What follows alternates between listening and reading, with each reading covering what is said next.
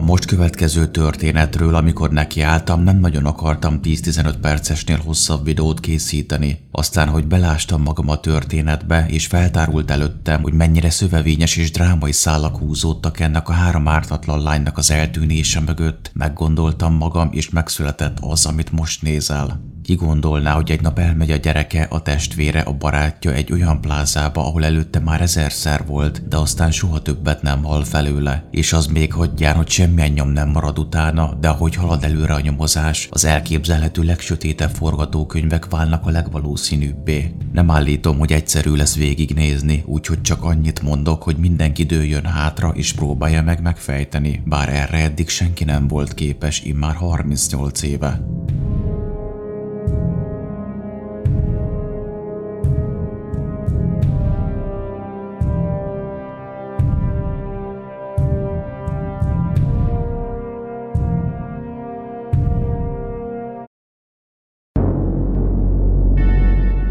1974. december 23-án karácsony előtt két nappal járunk a texasi Fort Worth-ben, ahol az ünnepek előtti utolsó nagy rohamokat kezdték meg az emberek, hogy még időben beszerezzenek minden ajándékot és más ünnepi tartozékokat. Az éppen abban az évben száz éves Dallasszal és Arlingtonnal gyakorlatilag egyben nőtt, akkoriban közel 400 ezres város sose volt igazán a nyugalom szigete, manapság például az országos átlag feletti bűnözési rátákkal bír. Fort Worth neve ugyanakkor ismerős lehet rendszeres nézőimnek a Roosevelt UFO legendáról szóló videómból is. Aki esetleg nem látta volna még, annak mindenképpen ajánlom. Az archívumok szerint 1974. december 23-a az egész hónap legmelegebb napja volt a városban. A hajnali 3-as 18 fokos és a délután 3-as 25 fokos hőmérséklet között ingadozott. Történetünk három főszereplője így vagy úgy, de jól ismerte egymást. A 17 éves Mary Rachel Arnold egy fehérbőrű, 168 centi magas és 49 kilós lány volt, aki az események idején már fél éve házas volt egy 22 éves Domitri Lisa nevű sráccal, akinek a vezeték nevét is felvette és természetesen a gyűrűjét is viselte. A zöld szemű, váligérő barna hajat viselő, igazán szép fiatalnak az ismertetőjegye egy kisebb heg volt az állán. A Southwest középiskolába járt, ezen kívül volt jogosítványa is, amivel az anyja 72-es, más források szerint 74-es B és Oldsmobile 98-as átvezette. Az ő családi háttere rendkívül komplikált, mélyebben majd csak később megyek bele, ahogyan halad előre a történet. A 14 éves Lysa névű Wilson Rachel legjobb barátnője volt, egymáshoz viszonylag közel is laktak. Őt is mindenki a középső nevén szólította. A világos bőrű 50 kilós és 157 centi magas, barna szemű lány hullámos, vöröses barna hajat viselt. Az ő ismertetője egy egyheg volt a combja belső felén. Az eltűnés napján egy kékes lila trapéznadrágot és egy fehér pulóvert viselt, amin zöld betűkkel a Sweet Honesty, azaz édes őszinteség felirat volt olvasható. Bár hozzá kell tenni, hogy egyes beszámolók szerint halvány sárga pólója volt zöld betűkkel. Lábán piros-fehér bőrcipőt viselt, valamint a kezén egy egyköves úgynevezett ígéret gyűrűt, amit akkor volt szokás adni fiatalok között, ha egy párkapcsolat már kellően komolyá vált, de az eljegyzés még távoli volt. A harmadik fiatal lány a 9 éves Julie Ann Mosley volt, szintén fehér 130 centi magas és 39 kilós, váliggyűrű szűk és barna hajjal és kék szemekkel. Neki a homlokán és a bal szeme alatt is volt egy-egy kisebb sebe. Piros pólót, sötét farmert és piros teniszcipőket viselt. Volt két idősebb testvére is, a 15 éves Terry és a 11 éves Janet. Terry pedig egy berröné párja is volt, akitől a gyűrűt is kapta. Alapvetően tehát a következőképpen állt össze a három lány közti kapcsolati háló. Rachel és René legjobb barátok voltak, René pedig Julie bátyjával járt. Julie és Rachel viszont csak érintőlegesen ismerte egymást. Az Arnold és a Wilson család, tehát Rachelék és Renék nagyon közel álltak egymáshoz. Ugyanabban a Dél-Fort Worth-i középosztálybeli negyedben Greenbrier-ben laktak. Gyakran jártak együtt kempingezni, de szinte havonta jártak letúrázni is a közeli Benbrook tóhoz. Már persze, ha az időjárás is enged megértette. Rachel és René azon túl, hogy nagyon közeli barátok voltak, utóbbi ráadásul csak két osztályjal járt lejjebb a Southwest középiskolában. Tehát így érkezünk el december 23-ához, amikor a két idősebbik lány, Rachel és René vártatva úgy döntöttek, hogy elmennek egy utolsó pillanatos karácsonyi ajándékvásárlásra, méghozzá az egyik helyi bevásárlóközpontba, a Seminary South nevű plázába, amit ma La Grand Plaza de Fort Worth-nek hívnak. Másnap pedig már mindannyiójuknak kezdődött volna a téli szünet. Amit biztosan tudni lehet, hogy Rachel először az anyjával, francis akart elmenni vásárolni, ám ez időtájt az apja Raymond már nagyon beteg volt, ugyanis több helyen áttételes rákkal küzdött, ezért a nő inkább otthon maradt vele. Röni aznap meglátogatta a nagymamáját, aki szemben lakott a Mózli családdal, ahol a párja a 15 éves Terry és a kis Julie is lakott. A lány éppen ezen a reggelen kapta meg a már említett ígéret gyűrűjét. Az ékszerrel kapcsolatban Terry elmondta később, hogy a lányjal gyakorlatilag együtt nőttek fel, és idővel úgy alakult, hogy nem csak sima barátok maradtak, hanem tovább mélyült a kapcsolatuk. Ahogy visszaemlékezett, amikor odaadta neki a gyűrűt, René nagyon boldog volt, majd kiugrott a bőréből. Nem sokkal később a lányt Rachel hívta fel, hogy esetleg elmenne vele ajándékot vásárolni, mivel nemrég derült ki, hogy Tommy férjének két éves fia velük tölti az ünnepeket, ezért gyorsan be kell szerezni valamilyen ajándékot. René szívesen mondott igent. A kilenc éves Julinak bár két testvére is otthon volt, mégsem volt kivel játszania, így halván a terveket kikönyörögte az idősebb lányoknál, hogy hadd menjen velük. Ők ennek nem annyira örültek a beszámolók szerint, de azt mondták neki, hogy rendben, ugyanakkor engedélyt kell kérni az édesanyjától, Rientől, aki nagy nehezen rá is bólintott. Az anya később úgy emlékezett vissza, hogy akkoriban ő elég sokat dolgozott egy villanyszerelőnek, a férjével pedig ekkor már külön mentek, nem voltak könnyű idők ezek számára a három gyerekkel. Először azt mondta Julinak, hogy nem mehet az idősebbekkel, mert nincsen nála pénz, inkább maradjon otthon a testvéreivel. A kislány azonban tovább erősködött, mert ugye nem volt kivel játszania. Az anya elmondása szerint csak Renét és az édesanyját ismerte jobban, Rachel kevésbé, de végül is beleegyezett. Ugyanakkor kikötötte a kis Julinak, hogy legkésőbb hatra érjen haza. Ez nem tűnt teljesíthetetlen feladatnak, ugyanis a két idősebbik már négyre haza akart érni egy karácsonyi buli miatt, mivel sok időt akartak hagyni a készülődésnek. Különösen René volt izgatott az este miatt, aki az új párjával Terryvel ment volna szórakozni. A lányok már déli 12 előtt elindultak Rachel kocsiával, de előbb egy katonai ruházati üzletbe mentek, hogy René átvehessen néhány korábban lefoglalózott farmer nadrágot, amiket félre raktak neki. Eredetileg Terry is ment volna velük, azonban az utolsó pillanatban le kellett mondania, mert egy barátja operáción esett át egy helyi kórházban, és mellette akart lenni. Körülbelül 12-re érkeztek meg a bevásárlóközponthoz, ahol a Sears nevű üzlethez közel álltak meg. Ebben az áruházláncban ruháktól és cipőktől kezdve, bútorokon és ékszereken át a háztartási eszközökig és játékokig nagyon sokféle terméket árultak tehát egyértelműen célirányosan mentek ide, viszont innentől kezdve ködbe burkolóznak az események. Amit tudni lehet, hogy több szemtanú is látni vélte a fiatalokat aznap. De most figyelj, bármilyen megdöbbentő, ennyi. Innentől kezdve se híres a honva a három lánynak, mintha kámforrá váltak volna. A két éves Ketriszli eltűnése kapcsán már fejtegettem, hogy mennyire hihetetlen, hogy egy tömött bevásárlóközpontból csak úgy eltűnik valaki, de talán ez még ennél is durvább, ugyanis itt három tinédzser tűnt el egy, szintén a karácsony miatt rogyásig telt plázából.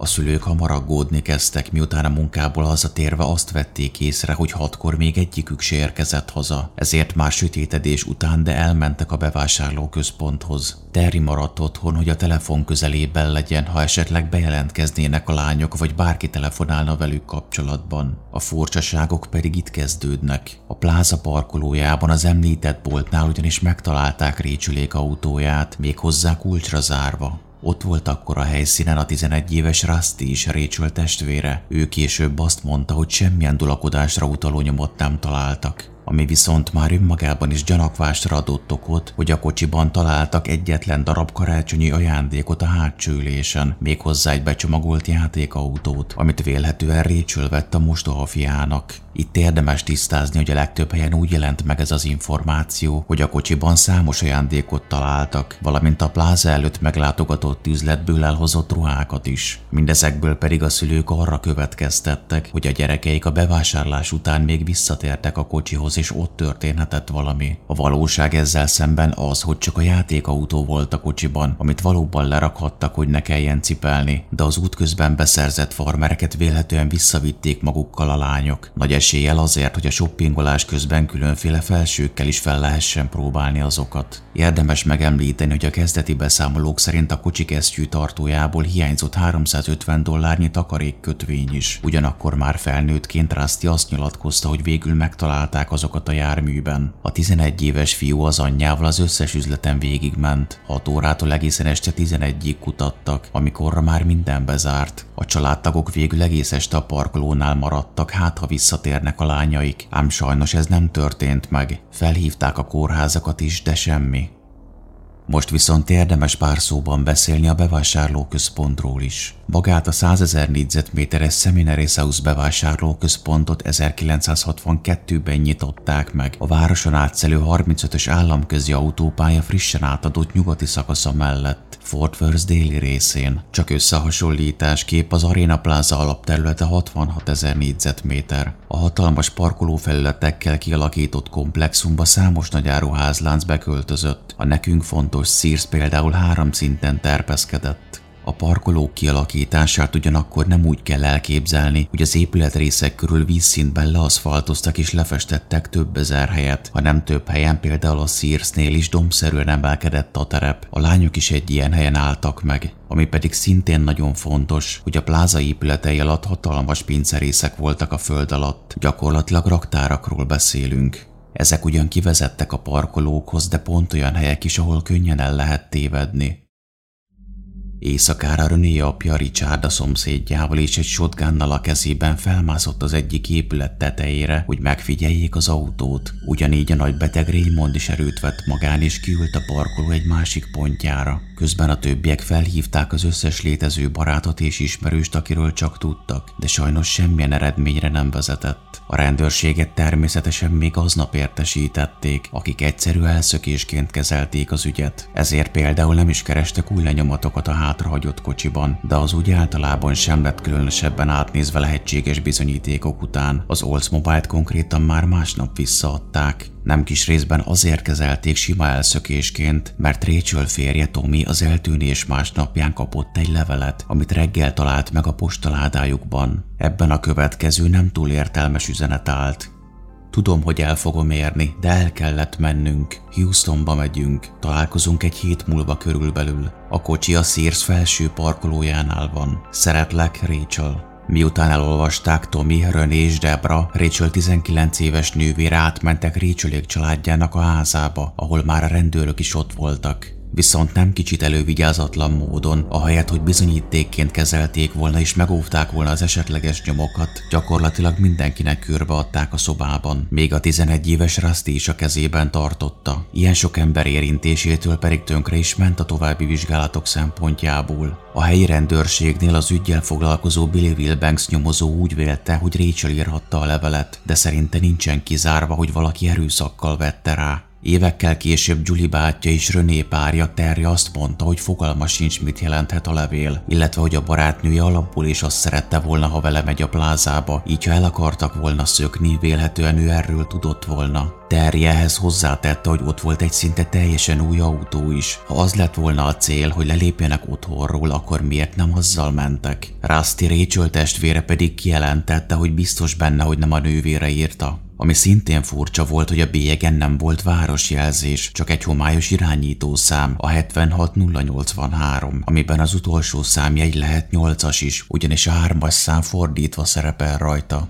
Előbbi esetben Throckmortonban adhatták fel, utóbbiban viszont Weatherfordban. Weatherford a plázától autóton 52 kilométerre van nyugatra, míg Throckmorton már jóval messzebb, több mint 210 kilométerre. A lényeg, hogy bárki is adta fel a levelet, elvileg nyugatra indulhatott el, és bizony nagyon gyorsan kellett haladnia, ugyanis már 23-án fel kellett adnia, hogy másnap az megérkezzen. Az pedig legalább ilyen furcsa, hogy egyik település sem esett útba a levélben említett Houston felé. Amúgy a hármas végződésű irányító számma már nincsen településhez rendelve, de 74-ben még Throckmortoné volt. Még nem pár évvel később meg nem változtatták 76083-ról 76483-ra. Mindezt ugyanakkor zárójelbe teheti, hogy egyes források szerint az amerikai posta utána ment a levélnek, a vizsgálat pedig arra jutott, hogy azt nem egy külső helyszínen, hanem valahol Fort Worth-ben adhatták fel.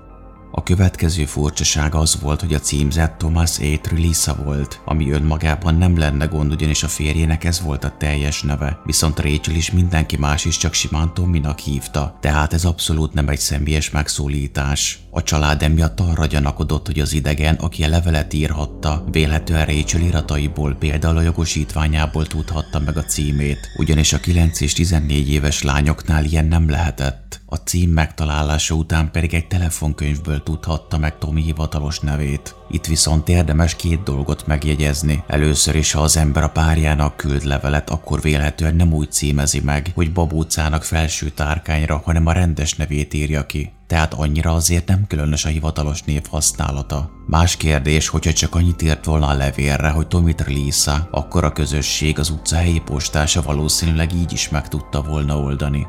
A következő furcsaság az írományjal kapcsolatban, hogy írásszakértők felfedeztek egy kisebb belírást is a szövegben, méghozzá pont Rachel nevében, ahol az E betű után mintha még egyet akartak volna írni véletlenül, amit aztán felülírtak egy kis elbetűvel. Ez azért érdekes, mert az ember viszonylag ritkán rontja el a saját nevét, de akár új levelet is írhattak volna helyette, talán épp valamilyen sietség miatt történt ez a hiba. Bár az írás külalakra egy kisgyerek firkálásának tűnik, összességében Ebben USA szerte számos írás szakértő vizsgálta meg az üzenetet. Az FBI-nak például háromszor küldték el a levelet, de azok mindig több mintát kértek Rachel írásából. Több dobozzal küldtek is nekik minden alkalommal, de sokat nem tudtak megállapítani, nem voltak meggyőzőek az eredmények. Annyi viszont kiderült, hogy jobb kézzel írták a levelet, miközben Rachel balkezes volt. Erről eszembe jutott, hogy a rosszabbik kezemmel én is úgy írok, mint egy alsó tagozatos. Tehát mi van akkor, ha tényleg Rachel írta a levelet, de a jó kezével történt valami, és ezért a rosszabbikat kellett használnia. Magyarán akár még Rachel is írhatta volna, ugyanakkor mégis sokkal inkább tűnik egy kapkodva elterelésnek szánt írománynak, mint sem valós információ közlésnek. Már csak azért is, mert az abban szereplő Houston több mint 400 kilométerre délkeletre fekszik a plázától, a levelet pedig, ha tévedett a posta, akkor onnan akár 50 vagy 200 kilométerre nyugatra is feladhatták, tehát pont az ellentétes irányból. További furcsaság még, hogy magára a borítékra ceruzával írtak, míg a levelet tollal fogalmazták meg. Ezen kívül a papírlap, amire íródott, szélesebb volt a borítéknál. Mindazonáltal ez a levél az egyetlen, az eltűnésekhez köthető tárgyi bizonyíték. A DNS technológia előretörésével elküldték vizsgálatra is, ám az nem adott ki semmilyen egyezést sem a lányok mintáival, sem pedig a rendőrségi adatbázissal. Tehát még récsölésem volt rajta, már pedig feladóként az ő neve szerepel a küldeményen. Sokan eltöprengtek azon is, hogy milyen hamar megérkezett a levél, tehát hogy elvileg feladták valahol nagyon messze, nagy eséllyel késő délután, a szokásosnál is leterheltebb karácsonyi időszakban, és másnap reggel már a postaládában volt. René apja, Richard ezzel kapcsolatban azt mondta, hogy a posta a 70-es évek közepén korán sem volt olyan gyors, mint napjainkban. Nem mondta ki, de ezzel egyértelműen arra utalt, hogy valaki meg lehet, hogy egyenesen Tomiék háza előtt dobta be a levelet a ládába. Tomi a levéllel kapcsolatban elmondta, hogy az volt az egyetlen küldemény azon a reggelen, illetve felhívta a figyelmet, hogy a 10 centes bélyegen nem az eltűnés napja, hanem december 24-e szerepel a postai bélyegzőn. Ez alapesetben azt jelenthetné, hogy vagy bedobták valahol 23-án egy utcai postaládába, és így 24-én érkezett meg a levél egy postára, vagy aznap sétáltak be vele egy hivatalba. Csak az a probléma, hogy a bélyegzőn a rejtélyes irányítószám szerepel, már pedig az kizár várt, hogy 74-ben még aznap kivigyenek egy levelet karácsony előtte egy nappal. Ezek után pedig semmi sem zárja ki, hogy hamis legyen a bélyegző, a furcsa számvégződés pedig szándékos legyen megtévesztés gyanánt. Érdekes adalék a történethez, hogy Rustinak és Rachelnek volt egy már említett Debra nevű idősebb testvére is, aki 19 éves volt az eltűnések idején. Mielőtt azonban Rachel és Tommy 1974-ben összeházasodott volna, Tommy Debrával járt együtt, de az a kapcsolat a lány szerint nem volt túl komoly, pedig még eljegyzés is történt. A 22 éves Tommy a 17 éves felesége Rachel és a férfi harmadik nőtől született fia együtt éltek. Ezzel kapcsolatban fontos kiemelni, hogy hogy mindenhol úgy írnak erről a helyzetről, hogy Debra is velük lakott, akit nem zavart korábbi párja és húga viszonya, azonban ez részben téves. Debra csak az eltűnés előtti napokban lakott velük. A visszaemlékezések szerint a két lány apja nagyon keményen bánt velük, ezért mentek el otthonról viszonylag korán, de a szülői háztól így is csak pár percre volt Tomi háza. Az eltűntek családtagjai között ugyanakkor voltak páran, akik szerint Debra többet tudhat az egészről, mint amit elárul. Magát a 19 éves lányt a kérdéses napon is hívták magukkal a lányok, hogy tartson velük vásárolni. Ugyanakkor ő nem akart csatlakozni hozzájuk, mert előzőleg hajnali négyig kalasztáztak és hullafáradt volt. Később felvetették, hogy esetleg hazugságvizsgálatot is el kellene végezni rajta, de végül ennek eredményéről nincsen biztos információ. Rusty évekkel később egy rádióbeszélgetésben mondta, hogy elvégeztek egy ilyen tesztet, és annak eredménye nem volt teljesen egyértelmű semmelyik irányba sem. Ugyanakkor, mint már több videóban is említettem, egy poligráfban nem lehet megbízni, akármi is az eredménye. Másrészt pedig a rendőrség semmit sem közölt arról, hogy vizsgálták volna Debrát, aki amúgy is tagadja, hogy bármi köze lenne az egészhez. Azért is gyanakodtak arra, hogy többet tud annál, mint amit elmond, mert Debra egy elég lázadó típus volt, aki az incidens incidenst megelőzően többször is eltűnt otthonról napokra, de persze mindig hazatért. Rusty ezzel kapcsolatban azt nyilatkozta később, hogy személy szerint hozzá volt szokva, hogy egy lány testvére eltűnik egy időre. A kezdetekkor az is megfordult a fejében, hogy Rachel és René csak Debrát akarja utánozni, de azt nem értette, hogy miért vinnének magukkal egy kilenc évest is. René édesapja Richard 2018-ban 79 évesen azt nyilatkozta, hogy a szomorú események után éveken keresztül folyamatosan zaklatták őket telefonbetyárok a lányok eltűnésével viccelődve, vagy éppen az ő nevükben. Emiatt be kellett szerezniük egy másik telefont is, hogy legalább kicsivel több nyugtuk legyen, de az ilyen gonosz hívásokat sem lehetett ignorálni, mert akár köztük lehettek a valódi lányaik is. A 9 éves Julie anyja Ryan azt mondta, hogy ismerte a lányát és a többieket is, és egy egyikük sem volt elszökős típus. Azt is elmondta, hogy ő is kapott telefonhívásokat, a legtöbbjük csak bunkó szivatás volt. Ugyanakkor volt köztük egy rendkívül különös is, ami később sem hagyta nyugodni. Történt 1975. februárjában, tehát két hónappal az eltűnések után, hogy telefonált neki egy fiatalnak hangzó lány, aki rövid hallgatás után csak annyit mondott elcsukló hangon, hogy mama, mama, majd ezután úgy hallatszott, hogy még mondani akart valami mást is, ám a vonal megszakadt. René anyja Judy Wilson pedig úgy fogalmazott, hogy ő már aznap este tudta, hogy nem elszöktek. René aznap este bulizni akart menni a párjával, sokat készült rá. Az pedig lehetetlen, hogy egy kilenc éves gyerek magától eltűnjön két nappal karácsony és az ajándékok előtt. Rachel édesanyja Francis Langston pedig kijelentette, hogy bár sokan úgy hiszik, hogy valaki olyannal mehettek el, akit ismerhettek, de szerinte elrabolták a gyerekeiket. Itt ezzel kapcsolatban megjegyezném, hogy bár számos eltűnési ügyben alapvetés elővenni az ismerősöket, aminek természetesen lehet is alapja, de ilyen fiatal lányok eltérítéséhez ennél kevesebb is elég lehet. Gondolok itt például arra, hogy az egész plázás jelenlétükről viszonylag kevés szemtanú számolt be, de ezek közül is az egyik egy Bill Hutchins nevű korábbi rendőr és a Sears egyik biztonsági őre volt, aki 2001-ben konkrétan kijelentette, hogy az eltűnés estén látott három lányt egy meg nem nevezett másik fiatal biztonsági őr társaságában. Egészen pontosan azt mondta, hogy egy pikábban látta a fiatal férfit három lányjal az eltűnés napján, este fél tizenkettő körül. Oda is ment a férfihoz és váltottak is pár mondatot. Állítása szerint a kocsiban ülő lányok nyugodtak voltak és úgy tűntek, mint akik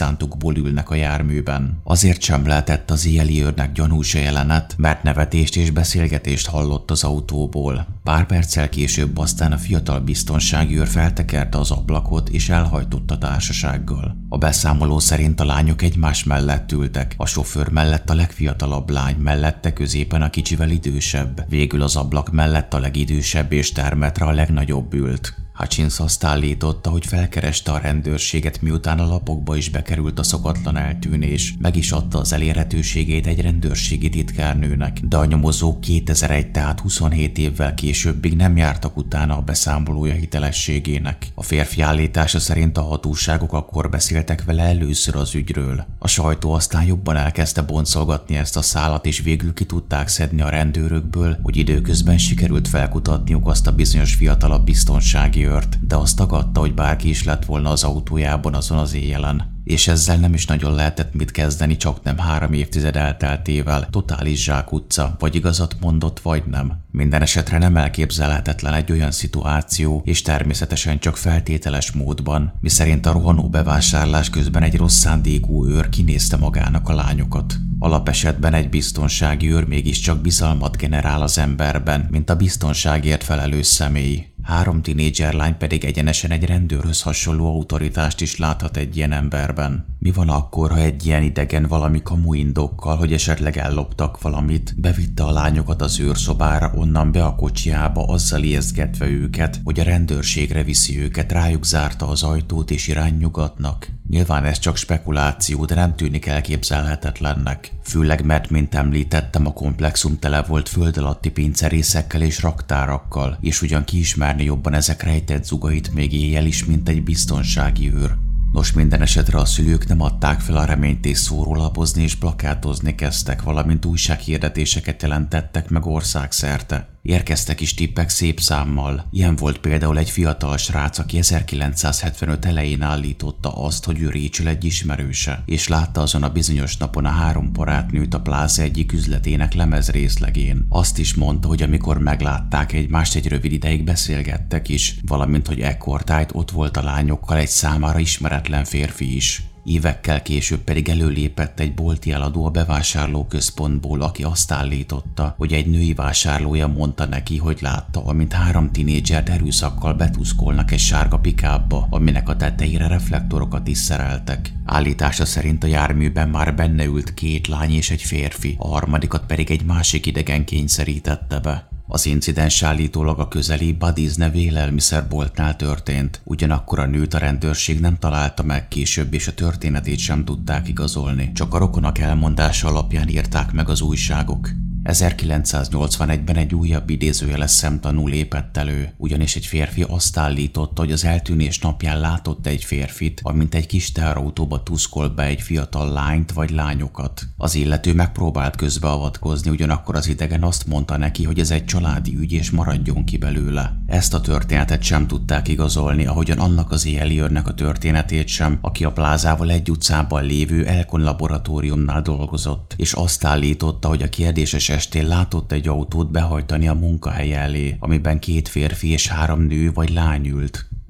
Kikérdeztek egy helyi buszjegyárust is a pályaudvaron, aki azt mondta, hogy három lány érdeklődött nála az eltűnések utáni reggelen Houstonba és egyéb városokba vezető járatok után, de ez se vezetett semmire, illetve a rendőrségnek kétségei is voltak a beszámoló hitelességét illetően. Mivel pedig a rendőrség továbbra is elszökésként kezelte az ügyet, a családok felfogadtak egy John Swain nevű magánnyomozót, a detektív 1975 áprilisában egy tippet követve elutazott a plázától délre 500 kilométerre fekvő Port Lavakába, miután valaki azt állította, hogy azt követően, hogy megölték a lányokat, odavitték őket az egyik híd alá. Száz önkéntes segített a nyomozónak, számos helyet alaposan át is kutattak, de nem találtak semmit sem. Magát a város egyes részeit egyébként a nyomozás részeként a rendőrök is átkutatták korábban, hasonló eredménnyel. 1975. augusztusában Swain rábukkant egy 28 éves Fort Worth férfira, aki az egyik helyi üzletben dolgozott, ahová 17 éves Rachel is beadott egy álláspályázatot. Na már most ez az illető összesen hat másik nő jelentkezőt kezdett el zaklatni az önéletrajzokon megadott adataiknak köszönhetően. Mindenféle gusztustalan telefonhívásokkal zargatta a fiatal lányokat. Mindazonáltal, bár elég beteges dolgot művelt és egy ideig Rachel szüleinek közelében is lakott, semmi nem utalta arra, hogy közel lenne az eltűnésekhez. 1976 áprilisában aztán olajmunkások három csontvázat találtak Houstontól délre, a tengerparti Brazoria megyében. Szövém ezeket orvos szakértői vizsgálatnak vetette alá, többek között a fogászati leleteiket is felhasználva, de kiderült, hogy az egyik egy 15 év körüli fiú volt, a másik kettő pedig két szintén azonosítatlan fiatal lány. A nyomozó végül 1979-ben halt meg gyógyszertúladagolás következtében, amire még alkoholt is fogyasztott, így a halálát öngyilkosságként könyvelték el. Viszont érdekes módon nem sokkal ezelőtt a végrendeletében kikötötte, hogy minden nyomozati iratát, köztük a három Fort Worth lány eltűnésével foglalkozókat is mind meg kell semmisíteni. Ezzel kapcsolatban a felesége azt állította, hogy a férjének szinte minden fontos szeméről volt valamilyen kompromittáló anyaga, rendőrök, bírók és ügyészek is a listán. Hogy ez igaz volt-e, azt nyilván nem lehet már kideríteni, de ehhez a sztorihoz Rusty később annyit tett hozzá, aki ismerte a detektívet és a feleségét is, hogy valóban sok embernek lett volna indítéka megölni Svémet. A helyi rendőrség egy évig kezelte eltűnésként a három lány ügyét, ezután pedig a kiemelt ügyekkel foglalkozó osztály vette át, állítólag jelentős részben a magánnyomozó nyomására és hatására. Az évek során számos alkalommal újra nyitották az ügyet. 2001-ben például Tom Bőcser gyilkossági nyomozó úgy fogalmazott, hogy ki lehet jelenteni, hogy Rachel Trönét és Julit egy bizonyos ponton többen is látták egy idegennel, de a hatóságok úgy hiszik, hogy többen is részt vettek az eltűnésben. 21 éve kikérdeztek 20 új szemtanút is, akik elvileg látták a lányokat a bevásárlóközpontban 1974. december 23-án, illetve egy sajtótájékoztatón kijelentették, hogy öt főre sikerült leszűkíteni a lehetséges gyanúsítottak körét, de senkit sem neveztek meg. A család megmaradt tagjai mai napig nem adták fel a gyerekeik és testvéreik megtalálását. Az évek során még egy J. Joseph nevű médiumot is felfogadtak, aki ingyen elvállalta a segítségnyújtást. Olyan megdöbbentő és revelatív információkat mondott a reménykedő rokonoknak, hogy azok vélhetően csak lestek. Mint mondta, úgy érzi valami nem stimmel a levéllel, és hogy úgy érzi a három lány Oklahoma vagy Illinois felé ment inkább. Azt is érezte, hogy a fiatalokat akaratuk ellenére tartották fogva, és hogy kábítószernek is köze lehet az egészhez, valamint hogy három kötőjel öt ember állhat az ügy mögött. Azt mondta a kétségbeesett családoknak, hogy ha távozása után nem hallanak felőle többet, az biztos jele annak, hogy a lányok halottak. J. Joseph médiumnak többi a hírét se hallották, Rachel testvére Rusty manapság tetőfedőként dolgozik, de mellett az egész életét ismerői szerint kissé túlbuzgó módon az ügynek szentelte. Állítása szerint amint elég idős volt hozzá, már el is kezdett információkat gyűjteni. A komolyabb keresésekbe azután fogott bele, hogy a 20-as évei végén négy év után leszerelt a 49-es páncélos hadosztályból, valamint elvált az első feleségétől. Földön és vizen minden lehetséges úton megpróbálta megtalálni a testvérét, a hajóját például Mary Rachelnek nevezte el utána. Bizarr tény, hogy a mostani feleségével Terryvel 31 éve házasok, és pont a lányok eltűnésének napján van a házassági évfordulójuk. Évekkel később elmesélte, hogy mennyire felnézett a nővérére. Rusty szerint Rachel egy igazán magával ragadó személyiség volt. Azon kívül is, hogy nagyon szép volt, önmagáért is nagyon szerették az emberek. A lány tanította meg például gitározni is.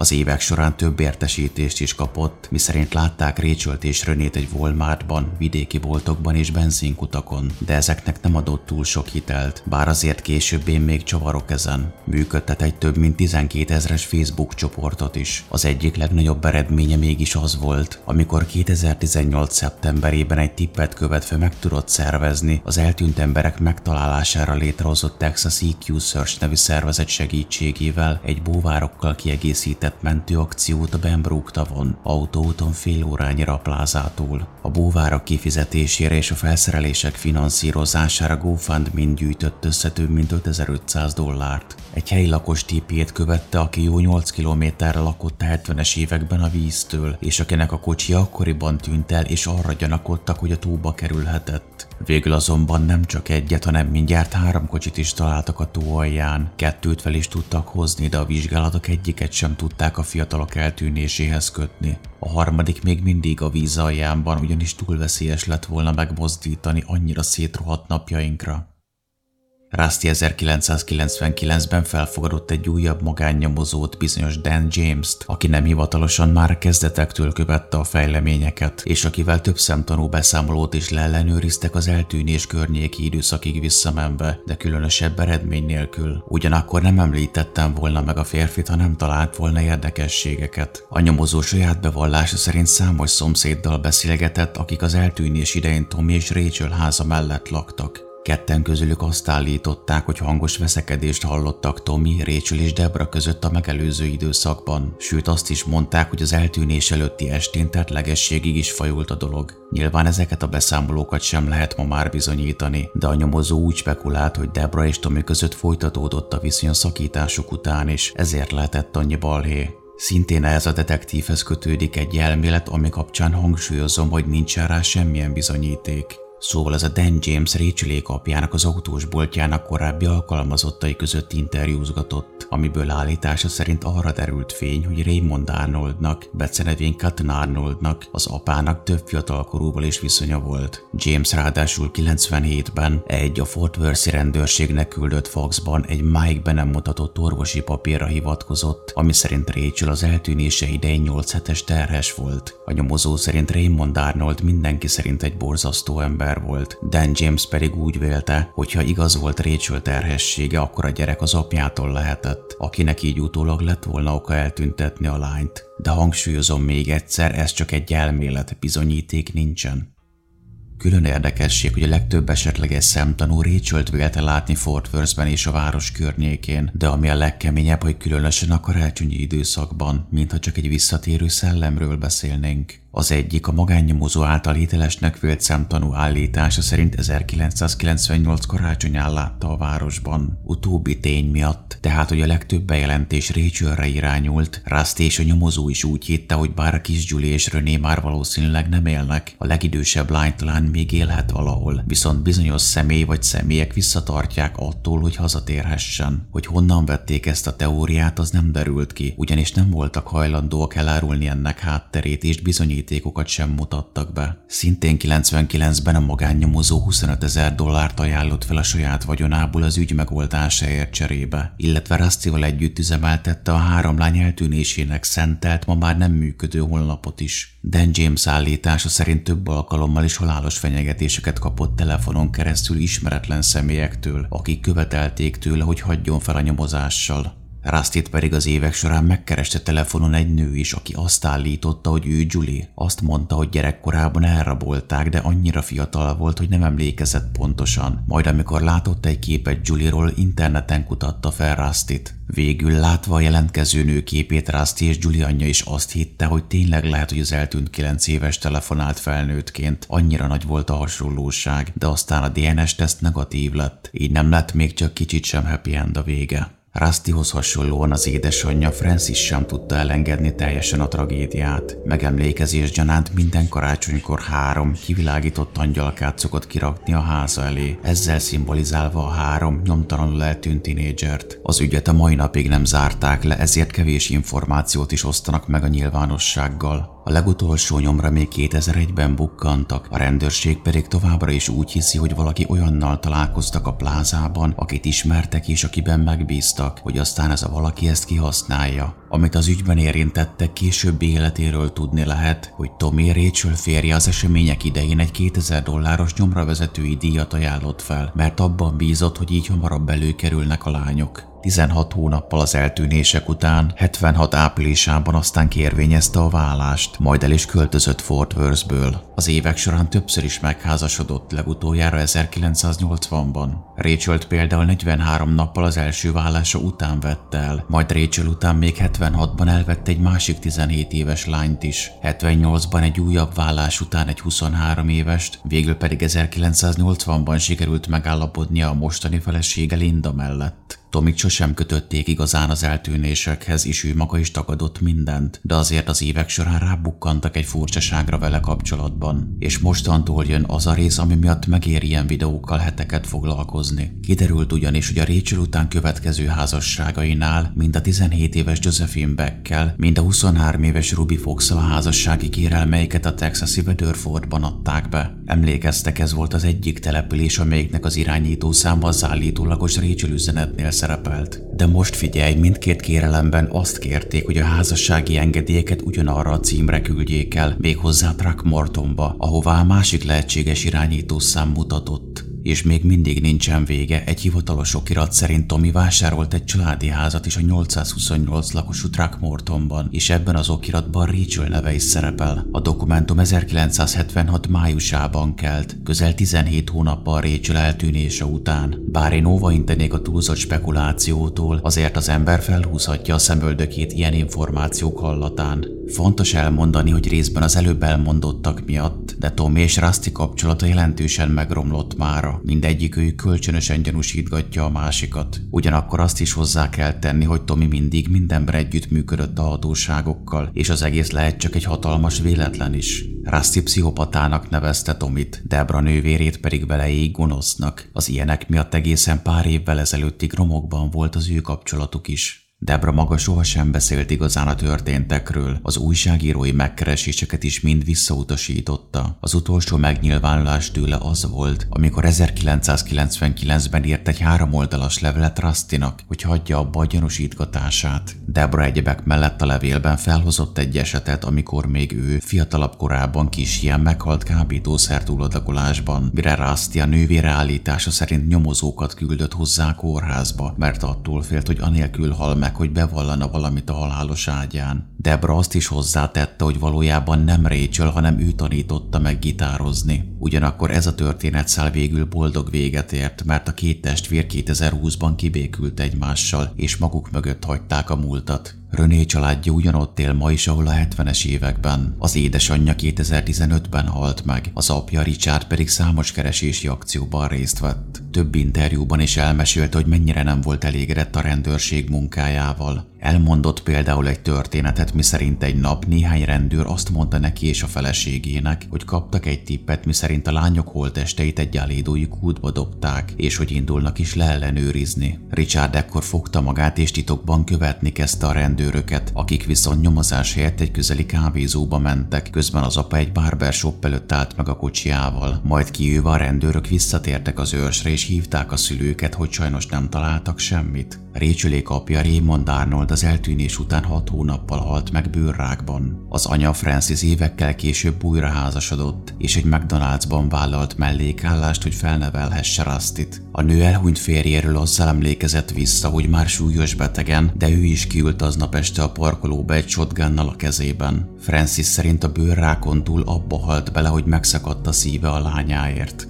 A történethez hozzá tartozik, hogy Rusty már kevésbé hordozott szép emlékeket az autós boltot üzemeltető apjáról. Mint mondta, ő az egyetlen fiú gyermekként sokszor ki tudta magát magyarázni a fenyítés alól, de a lányok Rachel és Debra nem voltak ennyire szerencsések. Rusty bevallása szerint sokszor történt meg, hogy az apja olyan erősen csapta meg Debrát, hogy az vérezni kezdett. Máskor pedig fegyvert tartott a felesége fejéhez a gyerekei szeme láttára, azzal fenyegetve, hogy megöli. Francis annyit mondott még évtizedekkel később, hogy nagyon nehezen dolgozta fel a történteket, évekig szinte minden nap sírva aludt el. Az ő elmélete sosem az volt, hogy Tominak és Debrának köze lehet az eltűnéshez, ahogy Rusty és Richard gondolta. Francis szerint a három fiatal lány emberkereskedők áldozata lett.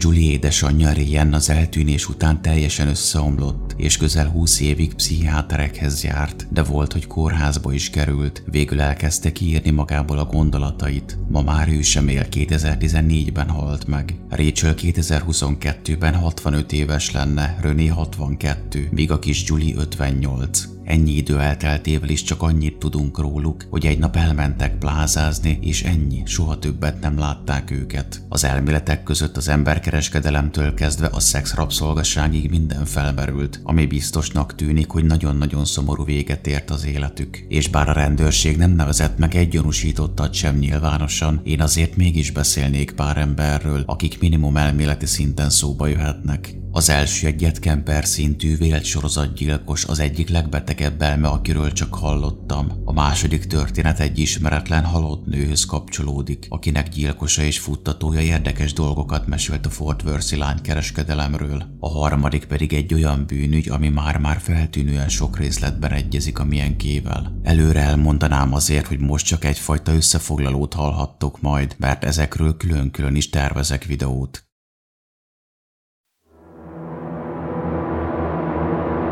James Mitchell Dibardelében becenevén Mike egy vélt amerikai sorozatgyilkos rabló és pénzhamisító volt, aki a Fort Worth eltűnések idején 34 éves volt. A férfi egy katona családba született két testvérével, ahol mind az anyja, mind pedig az apja nagyon rosszul bánt velük. Előbbi egy mentális problémákkal küzdő alkoholista volt, aki az apjához hasonlóan elhanyagolta a gyerekeit, miközben mindkét szülő szanaszét csalta a másikat. Az apa a beszámolók szerint rendkívül erőszakos volt, verte és folyton kritizálta a gyerekeit. Mike Dibardelében iskolás kora előtt is gyakran úgy fenyítette, hogy víz alá nyomta a fejét, vagy épp megvesszőzte. Az anya nem foglalkozott a gyerekeivel, és sokszor járt bárokba férfiakat felszedni, miközben a katona férje szolgálatban volt.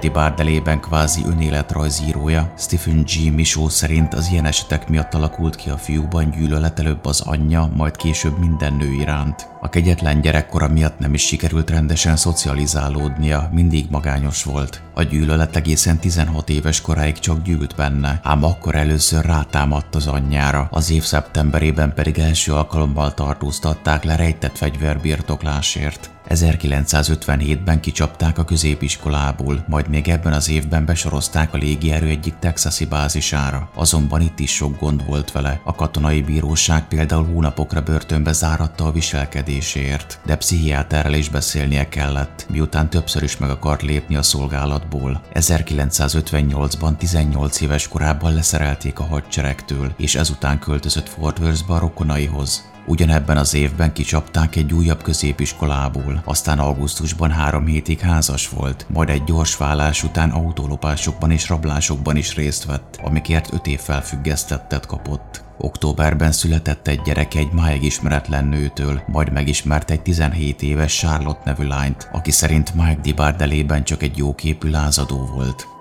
A férfi ekkor ismét a szüleivel élt, akik szó szerint rettegtek tőle. Volt, hogy tüzet gyújtott a szobájában, máskor pedig rájuk törte az ajtót. Az anyját itt ismét bántalmazni kezdte, mentálisan egyre rosszabb képet festett, napról napra agresszívabbá vált. 1960 márciusában Charlottot is teherbe ejtette, majd júniusban feleségül is vette, decemberben pedig megszületett a Bessin nevű kislánya, majd nem sokkal később egy második gyerek is, akit viszont a lány szülei nyomására örökbe adtak. 64 márciusában a szülei már nem bírták tovább, és a helyi serif segítségével egy virginiai kórházba szállították a férfit, ahol a helyi szakemberek szerint a szociopata férfi, vagy inkább a társadalom számára a legbiztonságosabb az lenne, ha rácsok mögé zárnák. Végül ez nem történt meg, kiszabadulva pedig megismerkedett egy Wanda Faye Davis nevű 28 éves nővel, aki szerinti Bardelében egy sármos és igényes férfi volt. Szeptemberben összeházasodtak, a férfi pedig ezután kezdte el nyaggatni a friss feleségét, hogy hat fotózza le különféle szadista pózokban. A nő mesélte később, hogy a férfi nyíltan beszélt neki arról, hogy a legélvezetesebb gondolat az volt számára, hogy elrabol, majd megkínoz egy nőt, és mielőtt megölné, a legkülönfélébb módokon bántalmazza szexuálisan. Először 1966-ban követett el szexuális bűncselekményt, méghozzá egy fiatalkorú lányon a felesége unokatestvérének a segítségével. De ejtették a vádakat ellene, pusztán azért, mert a fiatal lány magától szállt be Dibárdelében egy kocsiába.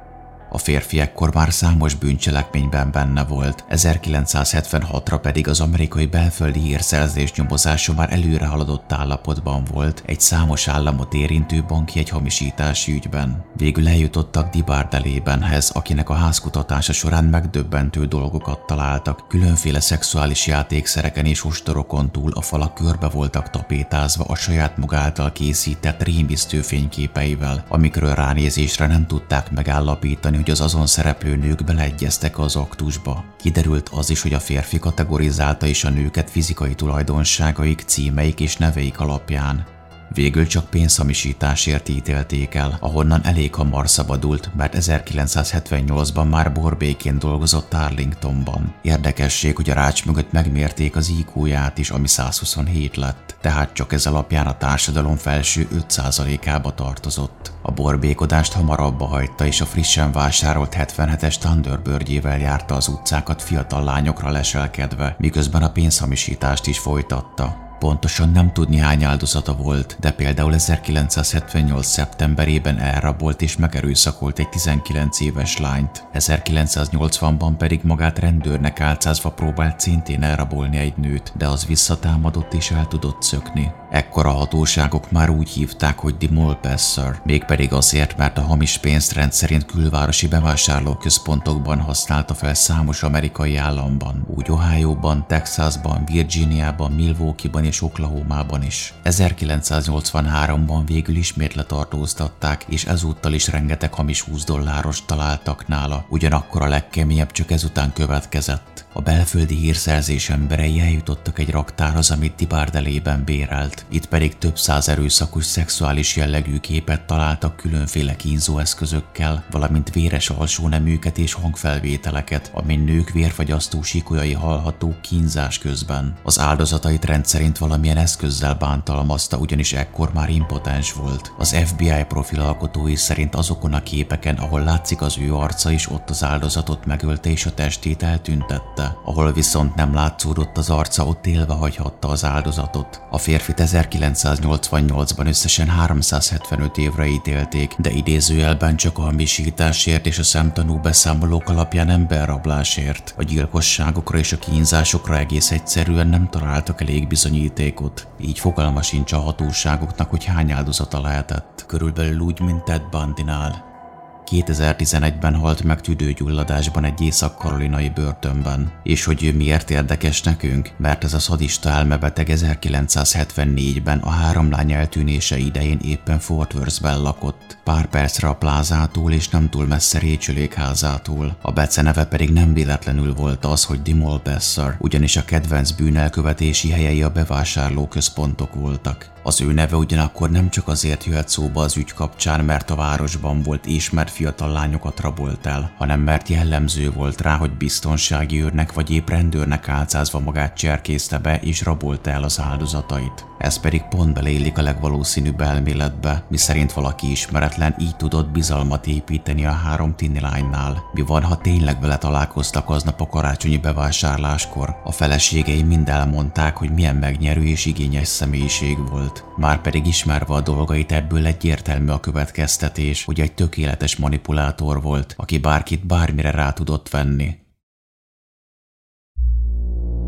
1991. július 10-én előbb egy hangos veszekedés, majd lövés hangját hallották a 121-es szobából a Whitehall Motel vendégei az Arkansas Eldorádóban. A lövés után a szomszédos szoba lakója látott is egy férfit kirohanni, majd elmenekülni onnan az autójával. A rendőrség a helyszínre érkezve egy szőke hajú 18 és 30 év közötti nő holtestét találta meg, akinek a vizsgálatok szerint előbb kitörték a nyakát, majd még utána le is lőtték. Ugyanakkor bármilyen hihetetlen Közvetlen az áldozatot csak a videó publikálása előtt pár héttel sikerült azonosítani. Akkoriban a nőt az iratai segítségével próbálták meg megnevezni. Az ottani személyazonosító és társadalombiztosítási szám alapján az áldozatot úgy hívták, hogy Cheryl N. Vick és Minneapolisból származott. A rendőrség annak rendje és módja szerint fel is kereste a családját, hogy értesítsék őket a tragédiáról. Ám nagy meglepetésükre a vélt rokonok közölték, hogy Cheryl N. Vick nagyon is életben van, és hozzáirányít irányították őket. A valódi Cheryl ezután közölte, hogy pontosan ő sem tudja mikor, de ezeket az iratokat korábban ellopták tőle, talán amikor táncosként dolgozott, illetve azt is hozzátette, hogy nem ismeri a halott nőt. A gyilkosság után a szomszédos szobák lakóinak elmondása alapján elfogtak egy James McElfin nevű férfit. Ő volt az, aki elmenekült a helyszínről, ugyanakkor nem volt hajlandó elárulni a nő személyazonosságát. Az ügyel foglalkozó Kathy Phillips nyomozónak azonban szerencséje volt. A tippek és kikérdezések után eljutott egy Andrea Cooksy nevű nőhöz, akihez az áldozat a halál előtti hónapban költözött oda, miután összeveszett McElfinnel. Kiderült, hogy a nő és a férfi szeretők voltak, akik Dallasban ismerkedtek meg egymással. A kapcsolat azonban hamar erőszakossá vált, és a nőt többször is kórházban kellett kezelni. Arra is fény derült, hogy az évek során számos nevet használt, illetve a múltjával kapcsolatban is szinte mindenkinek mást mondott. 90 előtt olyan neveken futott, mint Kelly Lee Carr,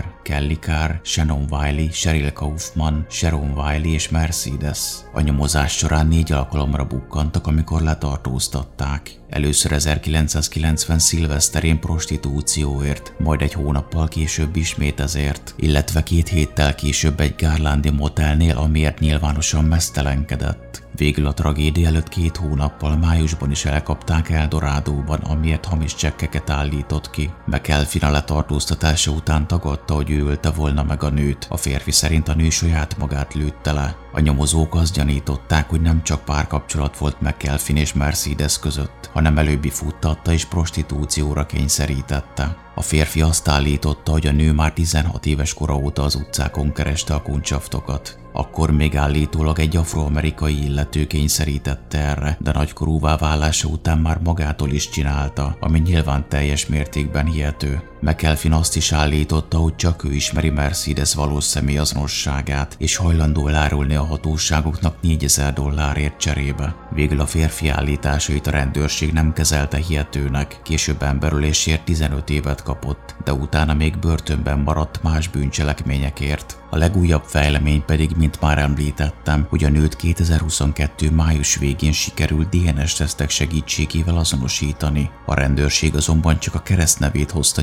nyilvánosságra, ami Kelly. Annyit tudni róla, hogy az anyja elhanyagolta és miatta már tinédzserként rászokott a kábítószerre. 18 évesen már rehabon volt kokain miatt. Ezután elhagyta az anyját és vándorolt az országban államról államra, még nem Eldorádóba lyukadt ki. És most érkeztünk el oda, hogy miért meséltem el ezt az egyébként önmagában is elég rejtélyes sztorit. James McKelvin ugyanis azt állította, hogy Mercedes ismerte a három eltűnt lányt, akikkel állítása szerint együtt nőttek fel, mintha testvérek lettek volna. A férfi szerint Rachel, René és Julie fogságban éltek Fort Worth környékén, időnként még a saját szüleikhez is közel. Kijelentette azt is, hogy mi ő és az áldozat a párkapcsolatban voltak, többször találkozott az eltűnt, már felnőtt fiatalokkal. McKelvin szerint mind a három lányt prostitúcióra kényszerítették, amit felnőttként is folytatniuk kellett. Tudomása szerint az eltűnés idején 9 éves Julie valamikor meghalt az évek során, miután teherbe esett és belehalt a szülésbe. Hogy ez mindig az-e, azt sajnos nem lehet tudni, tekintve, hogy egy olyan ember állította ezeket, aki bármit megtett volna azért, hogy elkerülje a börtönt, vagy valami szívességet tegyenek neki a rendőrök. Minden esetre az, hogy a kis Julie meghalt, az egybevág azzal, hogy számos szemtanú, akik az évek során látni vélték a lányokat, mindig csak Renéről és Rachelről beszéltek, a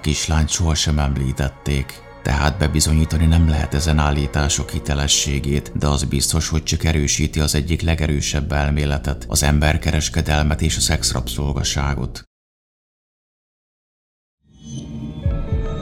Végül pedig egy olyan történetet mesélek el, ami nem csak időben van nagyon közel a három Fort Worth eltűnéséhez, de nagyon sok a közös tulajdonság is. A 12 éves Sheila Mary Lyon és a huga, a 10 éves Catherine Mary Lyon 1975. március 25-én a Wheaton Plazába mentek el ketten, hogy megnézzék az ottani húsvéti dekorációkat és standokat. A bevásárlóközpont Washington DC északi agglomerációjában az 50 ezres Marylandi Wheatonben helyezkedett el, ma pedig Westfield Wheatonnek hívják. Valamikor délelőtt 11 és dél között indultak el otthonról, a két kislány ekkor már a tavaszi szünetet töltötte. A terv az volt, hogy körbenéznek a plázában, majd pizzáznak egyet az Orange Ball nevű helyen. Az anyjuk kikötötte számukra, hogy legkésőbb délután négyre érjenek haza, ám amikor az este hétig sem történt, megértesítették a rendőrséget, ami után az állam történetének legnagyobb kereső akciója indult amit a szemtanúk beszámolója alapján a rendőrség meg tudott erősíteni, hogy a gyerekek délután egykor még egészen biztosan a plázában voltak. Egy barátjuk ugyanis látta őket a pizzázó előtt, amint egy ismeretlen férfival beszélgetnek. Az idegen körülbelül 180 centi magas lehetett 50 és 60 év közötti és egy barna zakót viselt.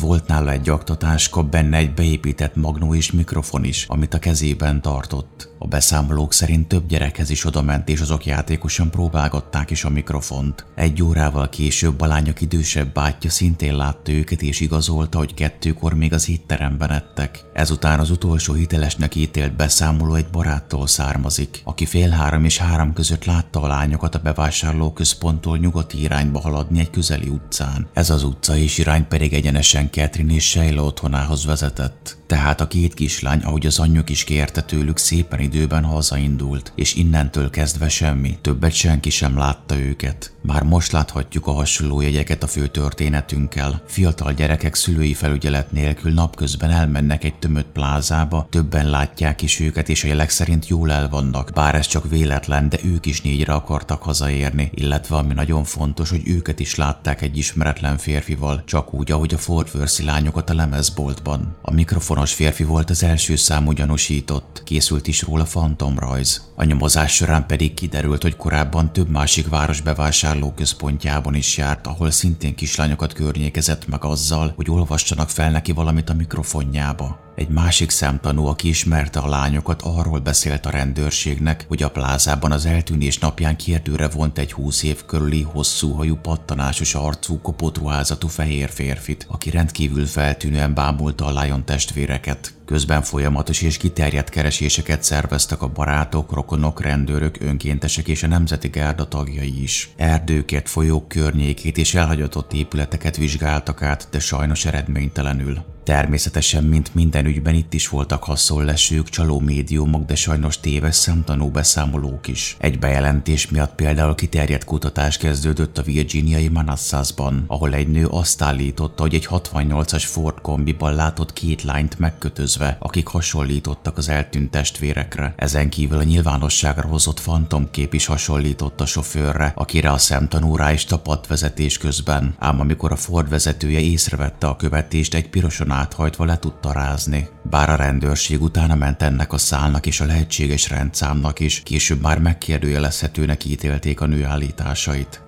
Történt aztán, hogy egy héttel az eltűnések után egy Lloyd Welch nevű 18 éves fiatal a bevásárlóközpont egyik biztonsági őrének azt mondta, hogy információja lenne a két gyerekről és a mikrofonos férfiről, pont aznap, amikor utóbbi leírása megjelent a sajtóban. Azt állította, hogy látta, mint a férfi egy kocsiba tuszkolja be a két lányt. Erre persze nyomozók jöttek ki a plázához, hogy bevigyék vallomást tenni. Hazugságvizsgálatnak is alávetették, azonban szinte minden feltett kérdésre hibásan válaszolt. A végén beismerte, hogy csak kitalálta az egészet, így végül az aktájára csak annyit írtak, hogy hazudott, és eltették jó mélyre. Egészen 38 évig nem is törődtek vele, majd jött egy Chris Homrock nevű őrmester, aki évek óta foglalkozott az ügyel, és elő nem vette Lloyd Welch papírjait. Ezekből pedig arra gyanakodott, hogy minimum látnia kellett, hogy mi történt a két gyerekkel. A gyanúját pedig tovább fűtötte, hogy kiderült, a férfit az azóta eltelt években elítélték gyerekmolesztálásért. A nyomozók elkezdtek Welchre dolgozni, akit 2013. október 16-ra be is hívtak kihallgatásra, amire nagy meglepetésükre el is ment. Sőt, nem csak, hogy elment, de órákon keresztül beszélgetett a rendőrökkel az akkor már 56 éves férfi. Hogy a figyelmet keresve élvezte a helyzetet, vagy csak szimplán nem volt százas, azt nem tudni, de a kihallgatás során akarva akaratlanul is, de nagyjából beismerte a gyilkosságokat. A rendőrség közben beszélni tudott Lloyd Welch unokatestvérével, bizonyos Harry Parkerrel, aki azt állította, hogy 1975-ben találkozott a férfival a virginiai Textonnál. Parker azt mondta, hogy segítenie kellett Welchnek